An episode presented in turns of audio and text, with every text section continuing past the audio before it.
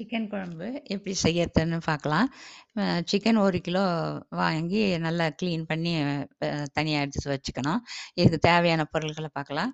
இதுக்கு பட்டை, கிராம்பு கிராம்பு நாலு பட்டை ரெண்டு மராட்டி மொக்கு, பிரிஞ்சி இலை இதெல்லாம் கொஞ்சம் தனியாக எடுத்து வச்சுக்கலாம்.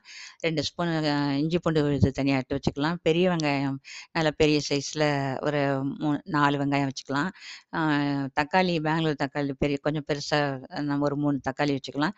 ரெண்டு பச்சை மிளகா, கொஞ்சம் கருவேப்பிலை இதெல்லாம் தே வச்சுக்கிட்டு, எல்லாம் கட் பண்ணி வெங்காயம், தக்காளி எல்லாம் நல்லா பொடியாக கட் பண்ணி வச்சுட்டு, இது தேங்காய் அரைச்சி வச்சுக்கலாம் அப்புறம். தேங்காய் வந்து ஒரு இது நமக்கு தேவையான அளவுக்கு 1/2 மூடியோ, இல்ல 3/4 மூடியோ இந்த தேங்காய் போட்டு அது கூட 1 1/2 ஸ்பூன் சோம்பு, 1 1/2 ஸ்பூன் கசகசா இதை போட்டு நல்லா ம நல்லா மைய அரைச்சி தனியாக எடுத்து வச்சுக்கலாம்.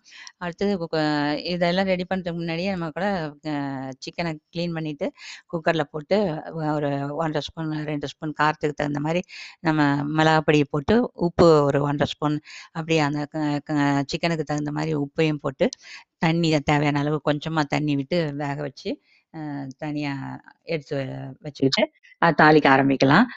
வானலியை வச்சு அதுக்கு தேவையான எண்ணெய் விட்டு, இந்த பட்டை, கிராம்பு இதெல்லாம் போட்டு தாளித்து அதன் பிறகு வெங்காயம், பச்சை மிளகா, கருவேப்பிலை இதெல்லாம் போட்டு, மேலே கொஞ்சம் உப்பு கொஞ்சம் தூவிக்கலாம். சீக்கிரம் வதங்கும். அதை நல்லா க வ பாதி வதங்கினதுமே நடுவில் கொஞ்சம் கிளறி நடுவில் இது பண்ணி அதை இஞ்சி பூண்டு இதை போட்டு நல்லா அதையும் நல்லா வாசனை வர்ற மாதிரி பச்சை வாசனை போய் வாசனை வரும்.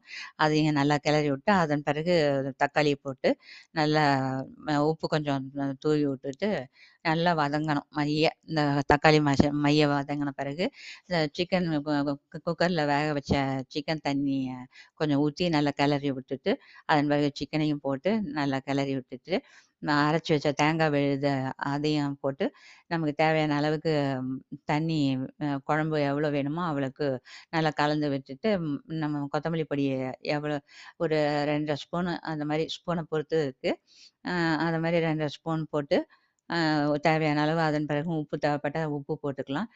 விருப்பப்படுறவங்க கரம் மசாலா ஒரு அரை ஸ்பூன் கரம் மசாலா போட்டுக்கலாம்.